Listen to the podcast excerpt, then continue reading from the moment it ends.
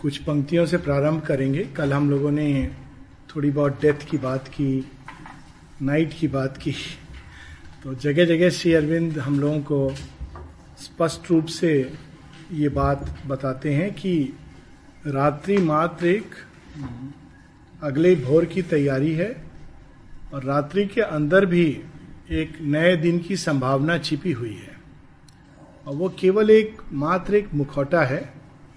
वो हमें डराता है, अगर हम बाहर से देखें और अंदर से देखें तो वो हमें तैयार करता है प्रकाश के लिए।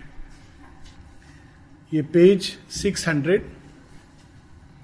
अब देखिए यहाँ पर हम लोग देखते हैं कि कंटेक्स्ट कुछ ना मालूम हो और ये लाइन पढ़ें, कुछ भी नहीं, कौन किसको क्या कह रहा है, but just see the beauty of these lines. इनके अंदर एक यूनिवर्सल अपील है। और और वास्तव में इनके लिए बहुत विशेष अंग्रेजी के ज्ञान की जरूरत नहीं है। पेज छह सौ ऊपर से सत्रहवीं अठारहवीं लाइन है। But Maya is a veil of the absolute. माया के पीछे मायापति छिपे हैं, ये एक हम लोग जानते हैं, लेकिन फिर भी बार बार माया को एक नेगेटिव सेंस में यूज करते हैं। माया कोई नेगेटिव शक्ति नहीं है जिसने हम लोगों को जानबूझकर बांधा हुआ है। माया इन्फिनिट को, जो अनंत है, उसको शांत रूप में प्रस्तुत करती है ताकि धीरे धीरे धीरे हम इन्फिनिट की ओर बढ़ सकें और अनेकत्व का भी खेल हो सके। so, यहां श्री अरविंद बता रहे हैं it's a veil of the absolute. A truth occult has made this mighty world. The eternals wisdom and self knowledge act in ignorant mind and in the body steps. यहां ये दूसरी बात कि मनुष्य के लिए आशा क्या है, किस कौन सी ऐसी चीज है जिसके कारण हम आशा कर सकें, चाहे अपने व्यक्तिगत जीवन में, सामूहिक जीवन में, राष्ट्र के जीवन में। आशा का मूल कहाँ है? तो श्री अरविंद बता रहे हैं आशा का मूल यहां है कि इस संसार की रचना, इस सृष्टि की रचना एक सत्य से हुई है, वह इसके मूल में है और उसका ज्ञान, उसकी प्रज्ञा, उसकी शक्ति पूरी सृष्टि के पीछे खड़ी है और इसी कारण वो सृष्टि को अपनी वस्तुता नियति की ओर ले ही जाएगी। अगर आशा हम मनुष्यों को देखकर करें तो निराश होना पड़ता है, अगर आशा हम परिस्थितियों को देखकर करें तो व्यक्ति निराश हो जाता है, अगर आशा हम अपने जीवन काल की सीमित अवधि को देखकर करें तो लगता है आशा का कोई कारण नहीं है। किंतु यदि आशा हम उनको देखकर करें जो इस अंधकार के पीछे खड़े हैं, सृष्टि के पीछे खड़े हैं, तो आशा ही आशा है, फिर और कोई निराशा का स्थान नहीं है। और वो हमारे अज्ञान में भी, हमारे भौतिक जीवन के अज्ञान से भरे कदमों में भी वो कार्य कर रहे हैं। ऐसा नहीं कि वो केवल ऊपर कार्य कर रहे हैं, हमसे कटे हुए हैं।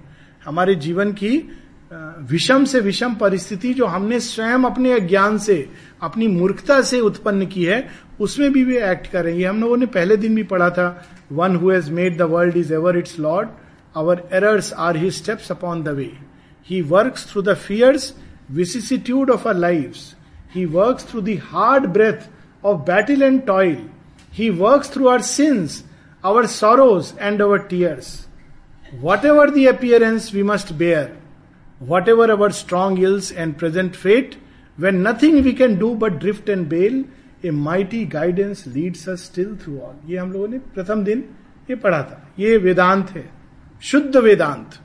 पर कौन सा वेदांत जो जीवन से जोड़ता है? दो प्रकार के वेदांत आज के समय में आ गए, वेदों के काल में नहीं थे। एक वेदांत जो जीवन से आपको काट देता है, ये सब तो मिथ्या माया है।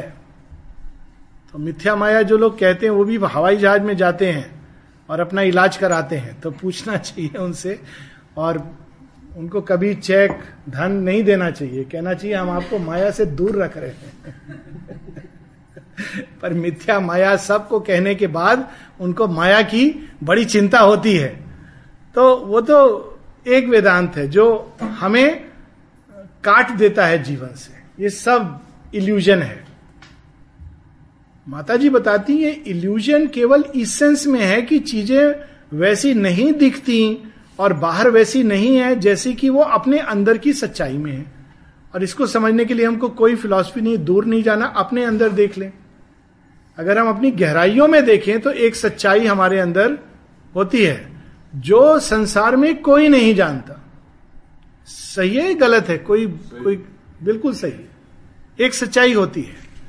और माँ कहती है कि सुपर माइंड इस आर्टिफिशियलिटी को हटा देगा। इसलिए हम क्या जीवन जीते हैं? कुछ लोग कहते हैं दोहरा जीवन या कृत्रिम जीवन। वह जीवन नहीं जीते जो हमारे हृदय की सच्चाई है। हमेशा हम कोई ना कोई अड़ंगा, कोई ना कोई अड़चन, कोई ना कोई परिस्थिति, कोई ना कोई आ, समस्या का हवाला देकर वह जीवन नहीं जीते। इसी को इनसिंसेरिटी कहते हैं। देखिए कैसे जुड़ा हुआ है। लेकिन फिर भी अंदर में वो ट्रूथ बैठा हुआ है और वो अपने को प्रेस करता है। तो पहले हम बहाने बनाते, फिर जैसे जैसे समय होता जाता है वो प्रेस करता जाता है निकलने के लिए। और वो कैसे प्रेस करता है? वही परिस्थितियां बना देता है। हम वही जो हम सोचते हैं परिस्थिति के दास हैं, वही परिस्थितियां ऐसी बना देगा कि आप उस परिस्थिति से बाहर निकलने को मजबूर हो जाओगे। नारद जी की कहानी है, और अभी बड़ा सुंदर भजन गा रहे थे आप, पुकार रहे थे। तो नारद जी की कहानी है कि कृष्ण जी से एक बार उन्होंने पूछा ये सब क्या होता है, लोग कहते हैं माया मोह संसार ये सब क्या है। कहते हैं अच्छा तुम नहीं जानते नारद? नहीं। अच्छा ऐसा करो, मुझे लेक्चर वेक्चर देने देना नहीं आता ज़्यादा, और गला भी सूख रहा है, थोड़ा पानी ले आओ। पानी लेने जाते हैं कुएं पर। कुएं पे एक सुंदर कन्या जल भर रही है और नारद जी को कहती है कहती है कि आप जल ऐसे ग्रहण करेंगे, थोड़ा मेरी कुटिया में आ जाइए, वहाँ आसन लेकर ढंग से जल पीजिए, ऐसे इतने बड़े देवर्षि को मैं ऐसे ही जल पिला दूँ। चले जाते हैं तो पानी के पहले थोड़ा भोजन परोस देती हैं। इतने में उनके पिता आ जाते हैं, कहते हैं आपसे सुयोग्य वर, ये तो माँ की ग्रेस है, भगवान की ग्रेस है कि आपको यहाँ भेज दिया है। लोग ऐसे कहते हैं ना ग्रेस, तो ग्रेस है भगवान की कि आप तो सच में, हम तो यही सोच रहे थे कि इसके लिए योग्य वर कहाँ चुने, और देखिए भगवान ने आपको भेज दिया। अब नारद जी तब तक पूरी तरह राम गए हैं, विवाह हो जाता है, बच्चे हो जाते हैं। एक दिन अचानक बीच बीच में आता है कि जाना है, लेकिन फिर कहते हैं तो मैं ये सब कर्तव्य, मेरे कर्म, ये सब करना है, ये भी तो भगवान ने बताया है गीता में, ये सब उनके दिमाग में। श्री अरविंद ने लिखा ऑल लाइफ इज योगा, कैसे मैं जाऊं। इतने में एक दिन एक दिन एक खबर आती है कि अरे आग लग गई कहीं, तुम्हारी पत्नी बच्चे सब जल गए। तो बाहर गए हैं तो खबर आती है, वो भाग के आते हैं घर में सब स्वाहा। उस रात उन्हें नींद नहीं आती, छटपट छटपट दुख से विषाद से, तुमने क्या किया, कितने क्रूएल हो कन्हैया, सुना था, आज देख लिया प्रमाणिक प्रामाणिक तौर पर कि तुम बहुत क्रूएल हो। जब वो ये सब कर रहे हैं अंदर से आवाज आ रही, नारद मैं तो प्यासा बैठा हूं। देखिए हाँ, पानी जल लाने गए थे तुम। तो ये देखिए भगवान पुश करते हैं, जिसको हम कहते हैं कठिन परिस्थितियां। कल हम लोगों ने पढ़ा था digging a tunnel through emergency. तो ये जो हमारे जीवन में जो बाहर हम कहते हैं ये भाग्य है, अच्छा भाग्य है, बुरा भाग्य है, वास्तव में भाग्य केवल एक होता है और वो है अच्छा। Only for good the eternal will can work, ये भी हम लोगों ने पढ़ा था। और ये कल्याण श्रद्धा होनी चाहिए, लेकिन वो अच्छा इस सेंस में नहीं होता अगर हम ईगो के मापदंड से तोलें। बहुत कुछ होता है जो हमारे ईगो को पसंद नहीं होता है, पर वास्तव में अच्छा होता है क्योंकि वो हमें शॉर्टकट से ले जा रहा है। माता जी एक जगह कहती हैं अगर जीवन में सब अच्छा हो रहा हो, प्लेजर, तो बहुत तुम्हें सतर्क रहना चाहिए क्योंकि उसमें फंसने के चांस ज्यादा रहते हैं। और जीवन में अगर कठिनाइयां हो रही हो तो चांस तुम्हारे ज्यादा अच्छे हैं, ब्राइट प्रोस्पेक्ट्स हैं तुम्हारा मुड़ने के भगवान की ओर। तो यहाँ पर बड़ा सुंदर उसका वर्णन है। The inconscient is the superconscient sleep, ये भी हम लोगों ने रोज देखते हैं, विष्णु भगवान के मंदिर में दर्शन करते हैं फिर भूल जाते हैं। क्षीर सागर पे शेष शैया, अनंत काल खुलता जा रहा है और कौन उसके अंदर है, सृष्टिकर्ता किस रूप में है, आंखें मूंद करके लेटे हुए हैं। माता जी बताती हैं फर्स्ट अवतार जो हम लोगों ने बुक वन कैंटो वन में पढ़ा था, फर्स्ट अवतार जिसकी कोई किसी पुस्तक में लिखा भी नहीं गया है, और वो स्वयं को प्लंज करते हैं और अंधकार की गुफा में एकदम अंदर जाकर सो जाते हैं, चारों तरफ अंधकार को अपने ऊपर लपेट लेते हैं और उनके अंदर से जो स्पंदन निकलते हैं उससे धीरे धीरे धीरे धीरे भीतर से अंधकार छटने लगता है।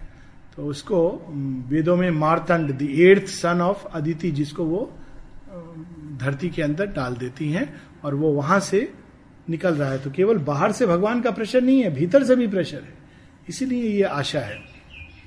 तो the inconscient is the superconscient sleep.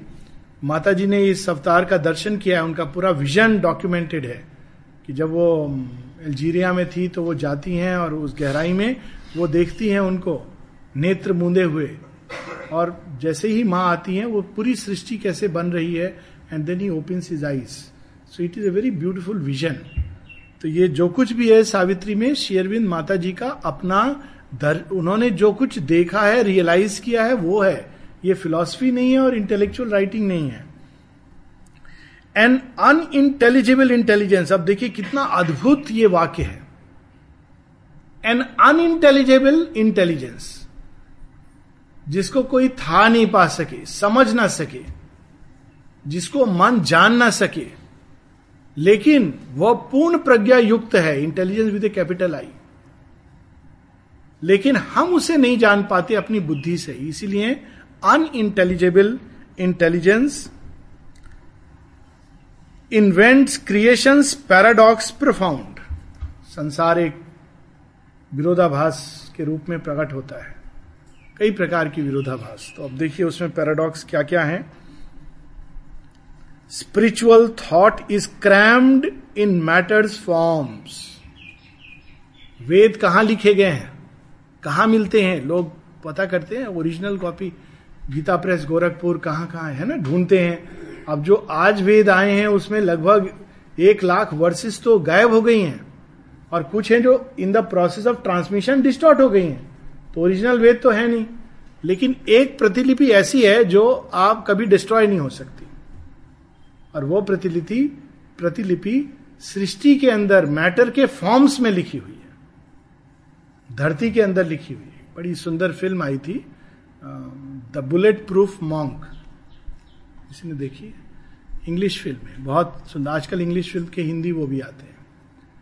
तो उसमें एक लामा है जो तिब्बती लामा, और एक बार चाइनीज इन्वेशन में सबको मार दिया जाता है, ये एक बच जाता है, ये उस समय बच्चा होता है, बड़ा होता है, ये उस सीक्रेट को अपने साथ रखे, इमॉर्टैलिटी का सीक्रेट लेके वो चला जाता है। तो ये लोग मारते हैं इसलिए ताकि इनको वो शक्ति मिल जाए।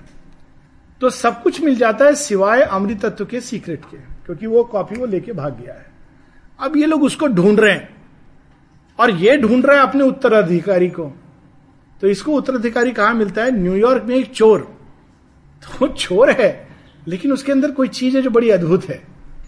तो वो कहता है आप मुझे इसका उत्तराधिकारी बना रहे हो, आप जानते नहीं मैं चोर हूं। बोले मैं ठीक जानता हूं, तुम ही सक्षम हो इन लोगों से अपने को भी बचाने के लिए और इसको भी बचाने के लिए। तो फिर घटनाक्रम ऐसा होता है कि अल्टीमेटली वो अल्टीमेटली वो लोग इसको पकड़ लेते हैं और वो जो लिपि है गिर जाती है और वो हासिल कर लेते हैं।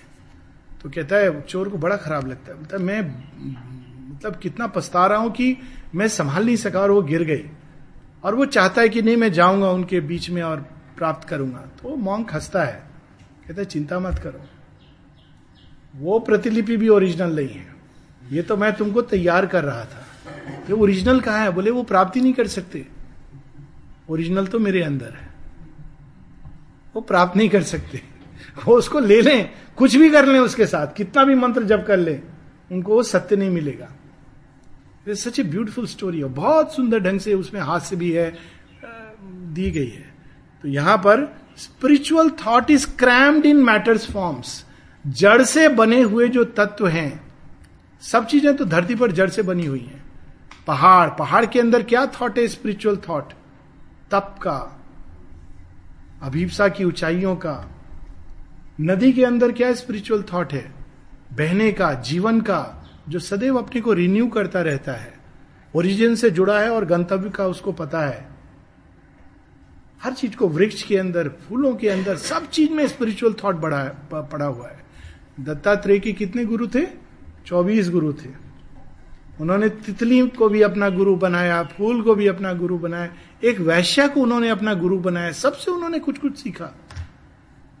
तो गुरु सब जगह है, जो सीखने वाला होता है वो ठीक सीख लेगा, बच्चे की बात में सीख लेगा।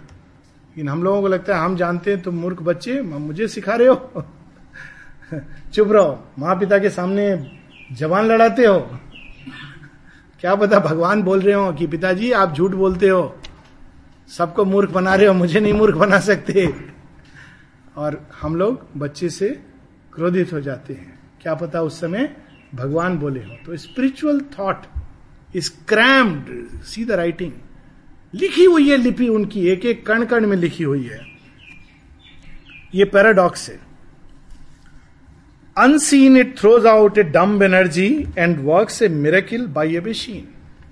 और उसके अंदर जो प्रज्ञा और शक्ति है वो अपने आप स्वयं को उद्घाटित करती रहती है, जैसे बीज के अंदर वृक्ष और एक कली के अंदर फूल है, और उसको बताना नहीं पड़ता। हम लोग किताबें पढ़ते हैं कि बीज से वृक्ष कैसे बनता है, जीन्स होती हैं, ये होती हैं, इसकी जरूरत पड़ती है। बीज से कोई पूछे आपने किताब पढ़ी है, तो फिर आप कैसे कर लेते हो? तो बीज अगर बोल सके तो कहेगा आप लोग किताब पढ़ पढ़ के मूर्ख हो गए हो, मेरे अंदर प्रज्ञा विद्यमान है, इंट्यूशन है। आप देख नहीं पाते उस इंट्यूशन को, लेकिन है, परफेक्ट इंट्यूशन काम करती है प्लांट लाइफ के अंदर, एनिमल लाइफ के अंदर। अब आगे देखिए, all here is a mystery of contraries. वे चीजें जो परस्पर विरोधी दिखती हैं, प्रतिद्वंदी दिखती हैं, वास्तव में वो एक दूसरे की पूरक है। All here is a mystery of contraries. Darkness a magic of self hidden light. अब इस चीज को विज्ञान भी बताता है कि काला रंग कुछ नहीं होता, केवल वो श्वेत का आत्म गोपन है। सफेद अपने को छिपा लेता है, कोई भी ऊर्जा बाहर नहीं भेजता तो काला दिखाई देता है। ब्लैक होल के अंदर जितना प्रकाश भरा होता है किसी तारे के अंदर नहीं भरा होता, और उसके अंदर प्रकाश इतना शक्तिशाली होता है कि पूरे सृष्टि को वो प्रलय के कगार पे खड़ा कर सकता है। ब्लैक होल फिजिक्स के होंगे ना यहाँ विद्यार्थी, पता होगा। वैसे ये सब जनरल नॉलेज है and we should know it, क्योंकि ये सब हमारे समग्र ज्ञान का एक हिस्सा है। वैज्ञानिक बताते हैं कि पूरे हमारे ब्रह्मांड में ऐसे तारे हैं जो दिखाई नहीं देते। क्यों दिखाई नहीं देते? वो ब्लैक होल हैं, प्रकाश भी उनके पास अगर जाता है तो उसको सोख लेते हैं अपने अंदर, उनमें इतनी ज्यादा ग्रेविटी है, और वो प्रकाश सोखते रहते सोखते रहते और बड़े होते रहते, लेकिन दिखाई नहीं देते। और जहां कोई तारा उनके पास में आया उसको खींच लेंगे अपने अंदर, वो अंदर में वो प्रकाश को बाहर ही नहीं फेंकते। तो हम देखते किसी चीज को कैसे हैं, उससे प्रकाश रिफ्लेक्ट होके हमारी आंखों में आता है। पर अगर प्रकाश को अंदर अपने अंदर सोख ले तो हमें वो दिखाई नहीं देगा, और वो है सबसे पावरफुल है वो। और वो एक छोटा सा तारे में इतनी संभावना होती है कि पूरे ब्रह्मांड को इस प्रकार अपने अंदर सोख ले। फिजिक्स का एक सत्य है। तो यहां पर श्री अरविंद उसको बता रहे हैं, darkness a magic of self hidden light. प्रकाश ग्रेविटी के अधीन हो जाता है। ये एक ऐसी चीज है जिसको हम कल्पना नहीं कर सकते हैं। प्रकाश तो ग्रेविटी से फ्री होना चाहिए, लेकिन वो ग्रेविटी के अधीन हो जाता है। Suffering some secret raptures tragic mask. पीड़ा क्या है? एक रहतर आनंद की तैयारी। मिठाई खाते हैं, डायबिटीज होती है, पीड़ा होती है, मिठाई बहुत दुख के साथ छूटने लगती है। बाद में देखते हैं अरे साधारण वनस्पति, इन सब में भी तो अच्छा स्वाद था, हम वंचित रह गए थे, है ना। डायबिटिक्स जितने होंगे सब हंस रहे होंगे, मेरा भी ब्लड शुगर हाई रहता है time to time, so I can understand the व्यथा ऑफ। बड़ी अद्भुत बात है, जितने भी लोगों को डायबिटीज होती है सबको मीठे का शौक होता है। Reverse is not true. पीड़ा ये तो एक छोटे स्केल पर, बड़े स्केल पर भी यही है। सफरिंग क्या होती है? हमारे अहंकार के प्रिजन में हमने कुछ चीजें रख रखी कि मेरे और जॉय के बीच में ये एक चीज है, ये मिलेगी तो मुझे खुशी होगी।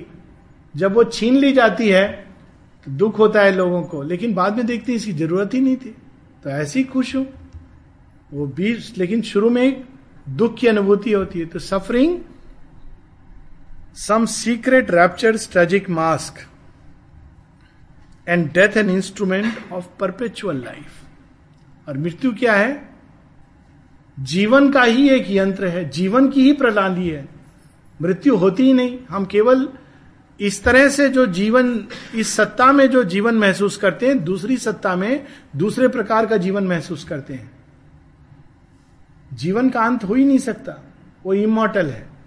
फिर लौटकर इस इस देह के जीवन को अनुभव करते हैं।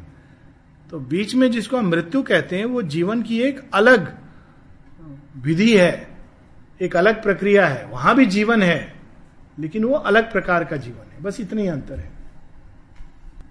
आगे बता रहे, although death walks beside us on life's road, a dim bystander at the body start and a last judgment on man's futile works, other is the riddle of its ambiguous face. लोग कहते हैं ना, मृत्यु, तुम्हारे बड़े बड़े mystics ने कहा है, काल शुरू से पकड़े है, भागो इस संसार से, फंस गए तुम जन्म लेकर काल के मुख में, कहा है ना। लेकिन श्री अरविंद उससे एक कदम आगे जा रहे हैं, कहते हैं हाँ मुझे मालूम है, प्रथम श्वास के साथ मृत्यु का पहला चरण भी शुरू हो जाता है है ना। Although death stands that walks besides us on life's road, a dim bystander at the body start. पहली श्वास ली बच्चे ने मृत्यु की ओर, पहला सेकंड। लेकिन कोई सोचता है? ऐसे नहीं सोचता, लोग सेलिब्रेट करते हैं। डिम बाई स्टैंडर्ड, पीछे है लेकिन लोग देख नहीं पाते, ये नहीं कहते अरे ये मृत्यु की ओर बढ़ रहा है, एक साल का हो गया, दस साल का हो गया, बर्थडे मना रहे हैं, ये नहीं कह रहे अरे इसकी आयु में दस साल कम हो गए, ये नहीं सोचते। डिम बाई स्टैंडर्ड, पीछे। लेकिन जैसे जैसे वही बच्चा जब दस का पचास साठ सत्तर उसी अवस्था में लौटने लगता है जो बचपन था, मेमोरी जाती है, केश गिरते हैं, दांत टूटते हैं, बचपन दोबारा लौटता है। तैयार कर रहे हैं भगवान एक नए बचपन के लिए। तो बाद में और अंत में वही अवस्था, मां के गर्भ के अंदर जो भ्रूण एकदम अचित अंधकार में, उसमें वापस। तो देखने वालों को ऐसा लगता है अंत में मृत्यु की ही विजय होती है। ऐसा रोज कहेंगे ना, अंधकार से सूर्य निकला, अंधकार में चला गया। तो ये एक दृष्टि है, ये सीमित दृष्टि है। असीम दृष्टि क्या है? Other is the riddle of its ambiguous face. लेकिन इसकी एक अलग सत्य है, इस पहेली का, मृत्यु की पहेली का। कल मृत्यु की पहेली की बात हुई थी, वो स्फिंक्स की बात। मृत्यु की पहेली का एक अलग सत्य है।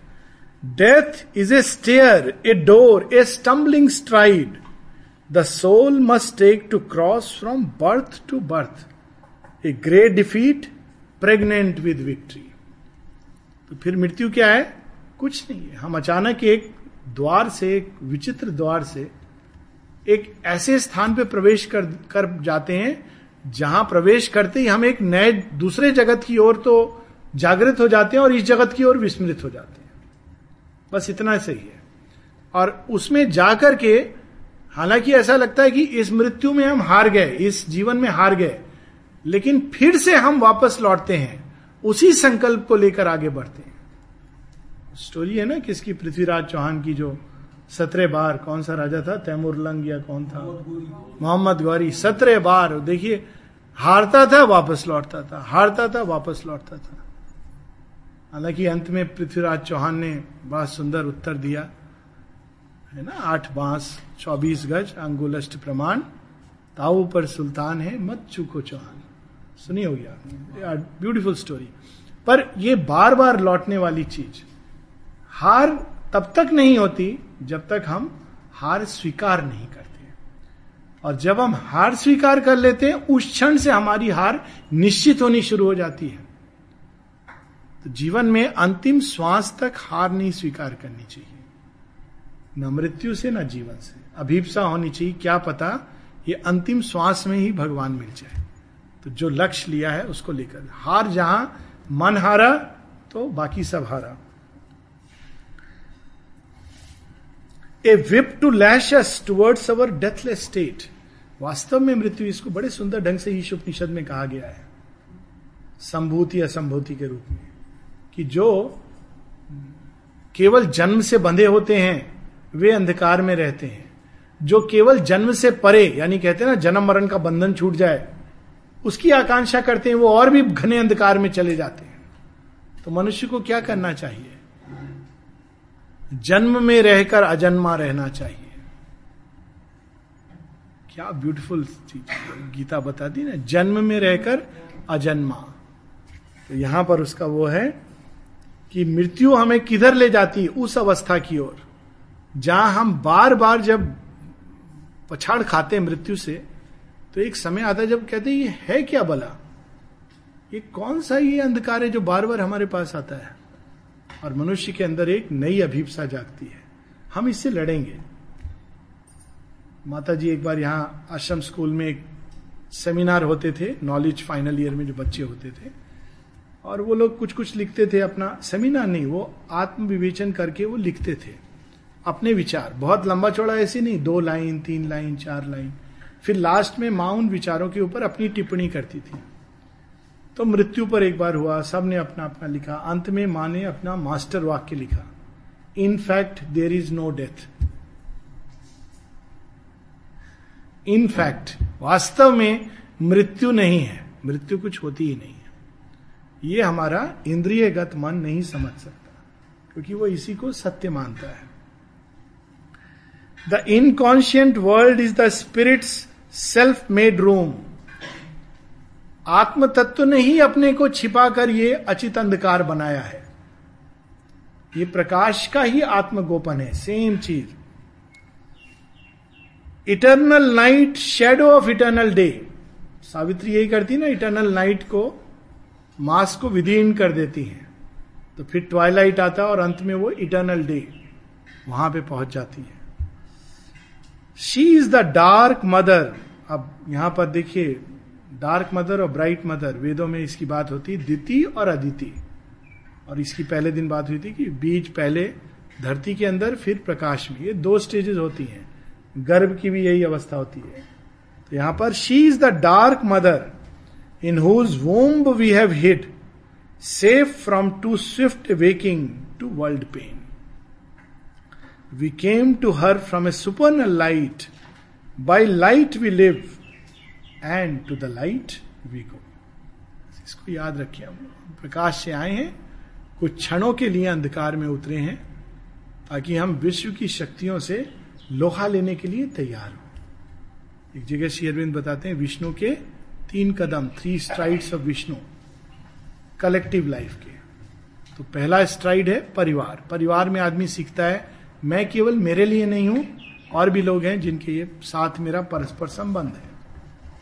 दूसरा स्ट्राइड होता है जब वो सीधा शेरविन तो स्ट्राइड ऑफ विष्णु कह रहे हैं, नेशन, परिवार ही नहीं, मोहल्ला ही नहीं, गांव ही नहीं, राष्ट्र, वो एक कलेक्टिव यूनिट है, लार्जर. और तीसरा स्ट्राइड हो, स्ट्राइड होता है पूरा विश्व, और उसमें श्री अरविंद स्पिरिचुअल कम्यून की बात करते हैं कि वहां आदमी किसी एक परिवार का, एक राष्ट्र का नहीं है, बल्कि पूरे विश्व का है. ये थ्री स्ट्राइड्स.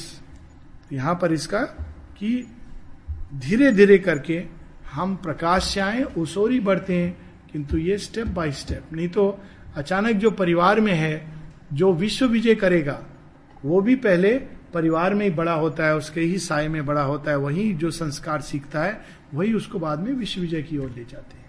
वो सीधा नहीं चला जाता, इवन भगवान के चुने हुए यंत्र. This is the story. और इसी बात को हम लोग पढ़े ना, सीक्रेट नॉलेज, यानी पढ़े पढ़ पढ़ नहीं रहे थे, लेकिन सीक्रेट नॉलेज में सब कुछ,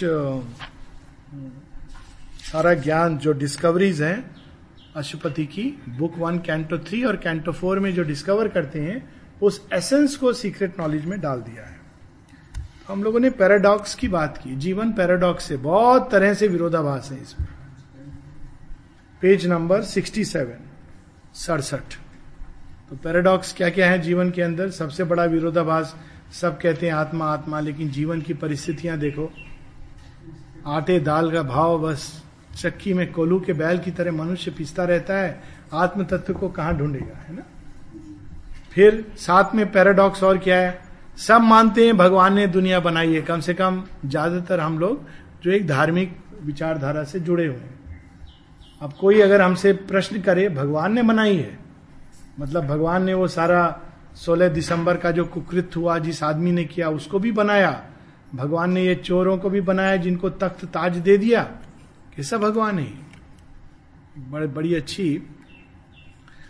नुसरत फतेह अली ने गाई है, मुझे पता नहीं किसका लिखा हुआ है, बट इट्स सूफी कलाम, और वो स्टार्ट ऐसे होता है कि तुम एक गोरख धंधा हो, भगवान को कह रहा है तुम एक गोरख धंधा हो, हो भी नहीं और हर जा हो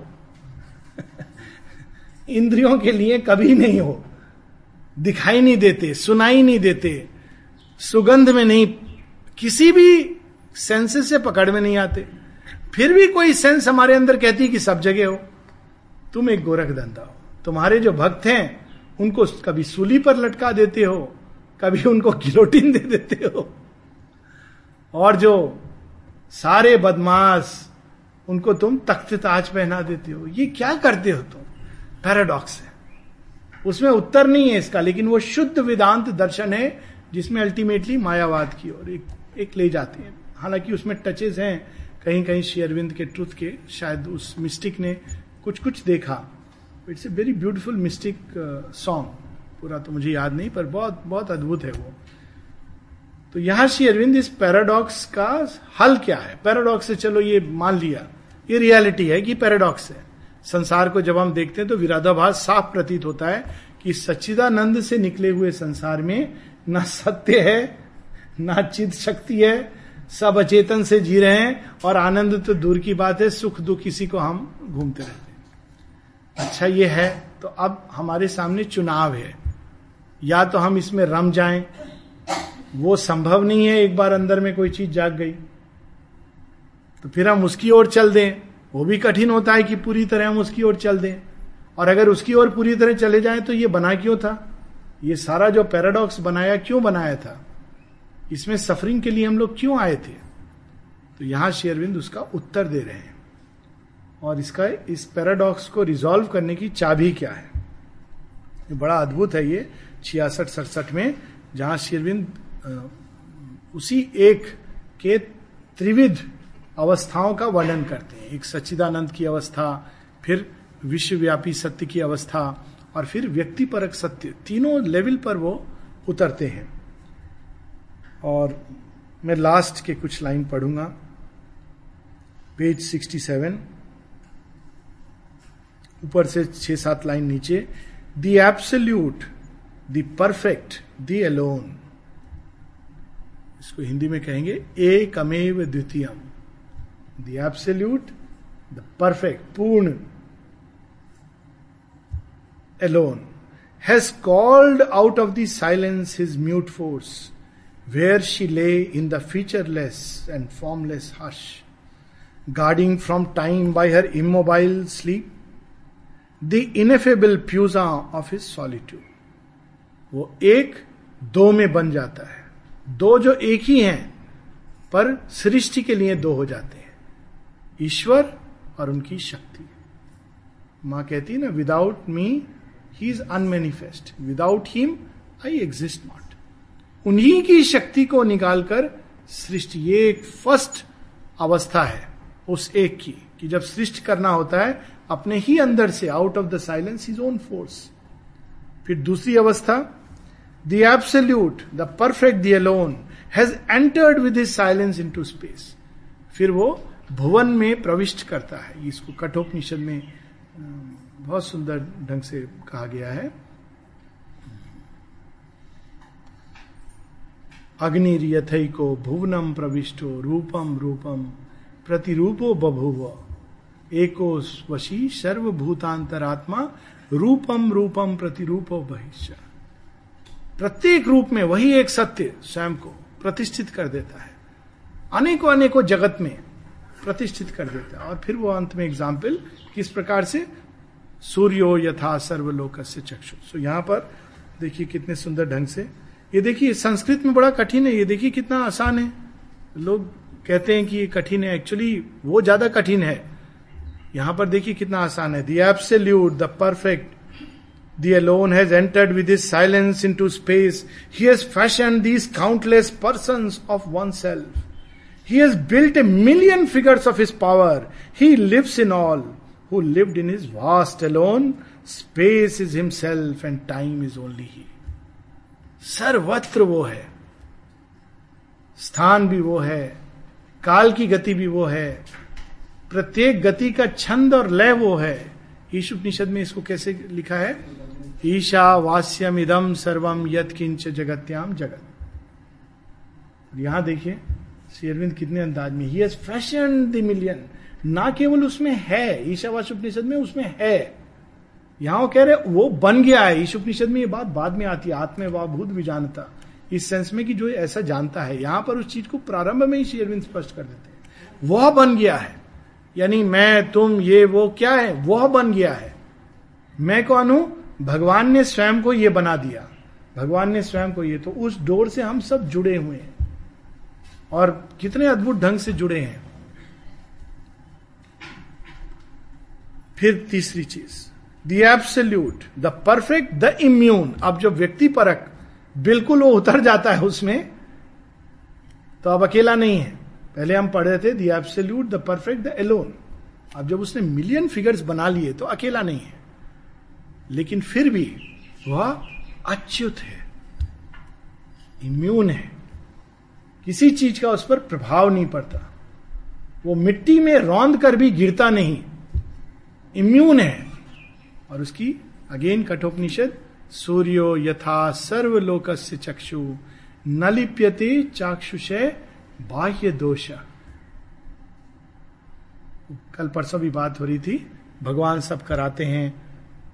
न लिप्यते चाक्षुषे बाह्य, उस सूर्य के प्रकाश में लोग मर्डर भी करते हैं और सुंदर पुस्तक भी पढ़ते हैं. क्या हम सूर्य को दोषी मानेंगे?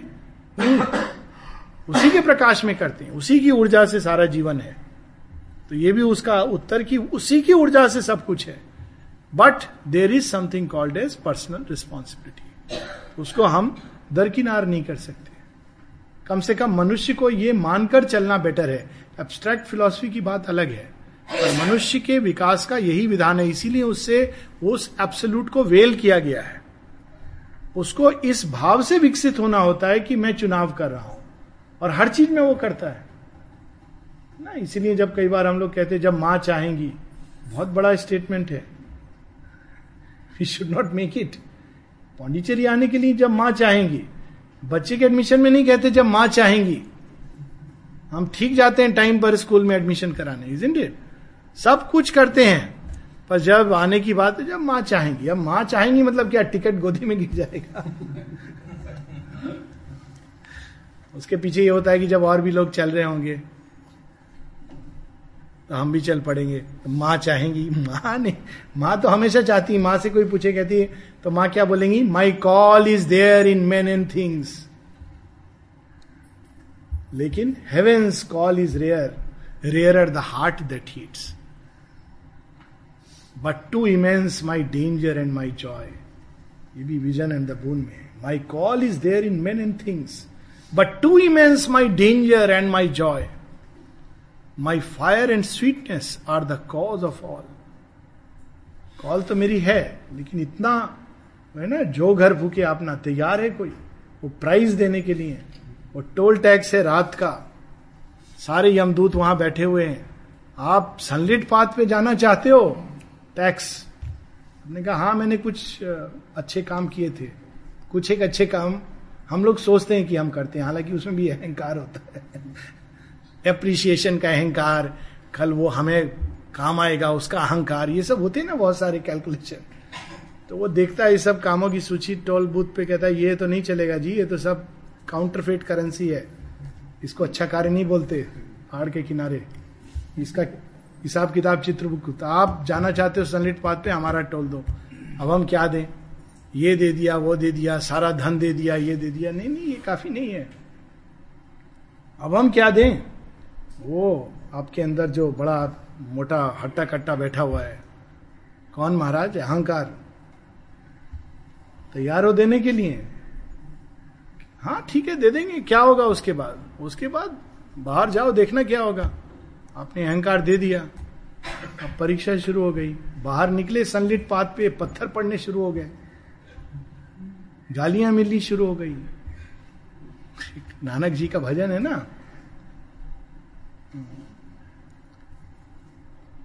कि कौन तैयार है उसके लिए, उस सत्य के लिए। तो कहते हैं वो तैयार होता है जो यथा मान अपमान यो, जैसे गीता में है वो, कि मान अपमान सुख दुख को जो संभाव से लेता है। तब वो कहते हैं कह नानक यह खेल कठिन है, कठिन खेल है। अहंकार की पग पग पर परीक्षा होती है कि आप उसमें जी रहे हो या आप सच में भागवत चेतना चाहते हो। तो नहीं देते तो टोल बूथ के सारे लोग रस्ते रस्ते में पुलिस के रूप में पर्ची दिखाओ, अहंकार छोड़ के आए हो, अभी हम देखते हैं ठोक बजा के। तो यहां पर वह हमारे अंदर बैठ गया। One who is in us as our secret self, our mask of imperfection as assumed. वह अपूर्ण बन गया, इसीलिए होप है, क्योंकि वह हम बन गए, इसलिए हम वह बन सकते हैं। He has made this tenement of flesh his own, his image in the human measure cast, that to his divine measure we might rise. वो क्यों अपूर्ण बन जाता है, हमारे जैसा बन जाता है, ताकि हम उसके जैसा बन सके। Then in a figure of divinity the maker shall recast us and impose a plan of godhead on the mortal's mould, lifting our finite minds to his infinite, touching the moment with eternity. Mahabharat की कथा आती ना, युधिष्ठिर कौन है? युधिष्ठिर वास्तव में धर्मराज का एक अंश है। तो सब, लेकिन वो पैदा कैसे होते हैं? As a helpless baby, like anybody else. Indra का अंश, वो भी हेल्पलेस बेबी, सीधा धनुर्धर नहीं बन जाते हैं। और फिर वो धीरे धीरे बड़े होते हैं, तो कर क्या बैठते हैं? घोर अधर्म। द्यूत सभा में युधिष्ठिर जैसे आदमी, और ये सिंबल है कि एक सात्विक आदमी भी एक किसी अवस्था में अपने आपे को खो सकता है। जो उनका था ही नहीं वो उन्होंने दांव पर लगा दिया। वास्तव में तो उनका कुछ नहीं था, वो कह सकते थे मेरा तो कुछ नहीं है, ना राज्य है ना ये है। उस समय वो भूल गए कि वो ट्रस्टी हैं, मेरा राज्य है, मेरे लोग हैं, मेरे भाई हैं, मेरी वाइफ है, और उसका पूरा लाभ उसने उठाया मास्टर चीटर ने। और भगवान ने कहा ठीक है तुमने मूर्खता की, अब इसका पूरा परिणाम। तो तब आगे ये गड़बड़ ना हो, जब ये इससे पक करके निकलते हैं, तब वह जो बने थे युधिष्ठिर धर्मराज, वही उनको परीक्षा लेने के लिए आते हैं यक्ष के रूप में, सारे प्रश्न करते हैं। और अंत में जब वो कहते हैं हाँ वही है जो ये सब बना है, तब कहते हैं आप ठीक है, अब तुम आगे जाओ, अब तुम्हारी यात्रा ठीक होगी, अब तक तो तुमने ये लेसन तुम्हें पढ़ाना जरूरी था। तो यहाँ ही becomes this transfiguration is earth's due to heaven. कितनी अद्भुत लाइन है। एक कॉन्ट्रैक्ट हम लोगों ने साइन किया है भगवान के साथ, और हम भूल गए हैं, पर भगवान को याद है। हमारे भी हस्ताक्षर हैं, भगवान के भी हस्ताक्षर हैं। क्या हस्ताक्षर है उसमें? हम अज्ञान अचित अंधकार में जाएंगे आत्म रूप में, और भगवान कहते हैं, भगवान की ओर से क्या कॉन्ट्रैक्ट है कि ठीक है तुम धरती जड़ तत्व में के अंदर जाकर स्वयं को खो दोगे, मैं तुमको खोज कर निकालूंगा और जड़ तत्व को अपने रूप में रूपांतरित करूंगा। भगवान ने ज्यादा बड़ा कठिन कार्य ले रखा है, हम लोग का तो बड़ा आसान था खो जाना उसमें। तो यहां पर बड़ी अद्भुत लाइन है, a mutual debt binds man to the supreme, his nature we must put on as he put ours. तो वो बार बार हमारे रूप में आता है, हमको अपने रूप में रूपांतरित करने के लिए। मनुष्य क्या करता है? झट से भगवान को मनुष्य जैसा बना देता है, वो सरल होता है। भगवान दंड देंगे उसको, क्यों हम लोग ऐसा करेंगे? कोई हमारा, खासकर वे लोग जो हमारे खिलाफ कुछ बोलते हैं, उनको पक्का दंड देंगे, है ना? इस यही मान्यता है सबकी। मेरे साथ उसने ऐसा किया, दंडित होगा। भगवान बेचारा मनुष्य जैसा बन गया, इग्नोरेंट मनुष्य। वह जो सबको प्रेम और करुणा करते हैं कैसे दंड देंगे, उनका दंड दंड भी करुणा होगा। तो ये भगवान चाहता है हम उनके जैसा बने, हम भगवान को अपने जैसा फट से बना देते हैं। कभी कभी लगता है ना कितने ढोल पीटते हैं हम लोग भगवान के आह्वान में, बेचारे भगवान बस चले तो भाग जाएं, शराब पी के दुर्गा पूजा और Ganesh Puja. I think I have shared एक ऐसा एक्सपीरियंस कि गणपति पूजा में पुणे में मैं पीछे जा रहा था, सामने गणपति शराब पी के सब नाच रहे हैं। मैंने शिव के गण भी ज्यादा वेल बिहेव्ड होंगे कहीं अधिक, मेरे को दया आ गई गणपति के ऊपर। मैंने कहा प्रभु आपकी सच में दाद देनी होगी पेशेंस की बैठे हुए हैं इन भूत लोगों के बीच में आप सच में बहुत दयालु हैं, कोई और होता तो भाग जाता, आप मनुष्य नहीं हो, इसी से पता चल रहा है। Because I was desperate to cross that crowd कि जल्दी से कैसे इसमें से निकलूं, इस भूतनाच के बीच से। अब फिर जब मैं निकला मैंने उनको मन ही मन प्रणाम किया कि really hats off to you. तो मन में ऐसा आभास हुआ मानो वो कह रहे हैं मैं क्या करूं, मैंने स्वयं को बांध लिया है ऐसे भक्तों के बीच में। ढंग के भक्त मिलते नहीं, ऐसे ही मिलते हैं मैं क्या करूं, तो क्या कर सकते हैं। तो ये भगवान मनुष्य बनता है ताकि मनुष्य भगवान बन सके। तो हम उनको कहते हैं ये देखो मनुष्य मनुष्य है, राम जी में क्या स्पेशल है, अपनी वाइफ के लिए रो रहे थे, सब लोग रोते हैं, वाइफ के लिए लंका पर चढ़ाई कर दी तो कोई भी आदमी करेगा जो सक्षम होगा, इसमें भगवान वाली क्या बात है। कृष्ण, उसमें तो भगवान वाली कोई भी बात नहीं है, ऐसे बोलते हैं ना लोग। लेकिन वही तो उनका सबसे बड़ा दिव्यत्व है कि हम लोगों के बीच आकर ऐसे अटखेलियां कर रहे हैं मानो हम में से एक हों। हर गोप गोपी को लग रहा है ये तो हमारे ही हैं, लेकिन समय समय पर उनकी दिव्यता बाहर आती है। His nature we must put on as he put ours, we are sons of God and must be even as he. अब हम लोगों को अपने विजिटिंग कार्ड में मॉडिफाई कर लेना चाहिए। कोई पूछे किसकी संतान हो, माँ जगत जननी की संतान है, घबरा जाएगा वो, चाहे टिकट चेकर हो या कोई भी हो सकता है मेरे जैसे किसी साइकेट्रिस्ट के पास भेज दे। मेरे जैसे के पास भेजा तो बहुत अच्छी बात है वरना उलझ जाओगे। अच्छा क्या बोल रहा है, कुछ सरनेम नेम भी तो होगा। नहीं, सब सरनेम उनके सरनेम है, सब नाम उनके नाम है। अच्छा एक बताओ, नहीं हजार नाम है, और फिर ललिता सहस्र नाम बता दीजिए। इतने नाम है तुम्हारी माँ के। ये रियल स्टोरी एक बार हुई है। एक व्यक्ति, एक मेरे मित्र बता रहे थे, वो ईरान गए। तो इस्लाम कंट्रीज में तो मतलब आप सिवाय कुरान के कुछ और कह नहीं सकते हो। तो वो गीता लेके गए थे अपना कि चलो मैं चुपचाप पढ़ूंगा, मंदिर मस्जिद तो मंदिर मंदिर तो दूर की बात है। और एक साथ में शिव पार्वती का चित्र भी ले गए थे। तो वो जब जैसे ही उतरे एयरपोर्ट पे तो चेक किया उन्होंने, वो देखा गीता और वो उनके बैग में थी। वो जो भी दे पास थ्रू एंड फट से उन्होंने गीता उठा के फेंक दी। तो he was very deeply hurt कि क्या मतलब क्या करूं मैं, आप कुछ कर नहीं सकते। तो फिर वो फोटो फोटो देख के बोलते हैं who is this, whose photo is this, किसका चित्र है। शिव पार्वती का। इनके मुंह से निकल गया मेरे मम्मी पापा का चित्र है। अब वो हाँ वो एंगल से देख रहा है ये कैसे मम्मी पापा है, सांप लपेट कर माने कैसे।